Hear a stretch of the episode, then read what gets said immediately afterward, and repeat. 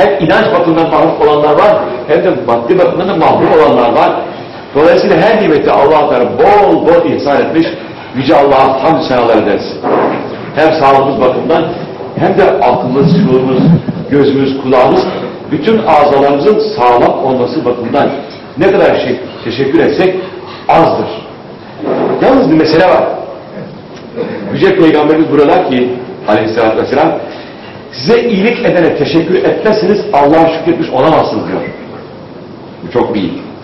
Bize en büyük iyiliği yapan önce annemiz ve babamızdır.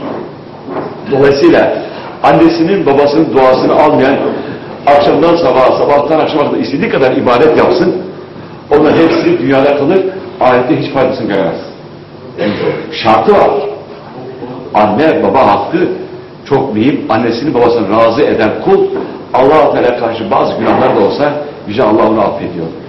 allah Teala kendisine çok ibadet eden kulunun annesini babasını kırdığı için affetmiyor, ceza veriyor. Çok fena. İkinci hak bize ilim öğreten, bize hem dünyamızı hem ahiretimizi öğreten hocalarımıza karşı, üstadlarımıza karşı borç, borçluyuz. Çünkü biz eğer onlar bizi okutmasalardı, bir cahil kalsaydık hiçbir şey yaramazdık. Onun için buyurmuş ki Hazreti Ali Efendimiz bana bir harf öğreten kölesi olur. Bir harf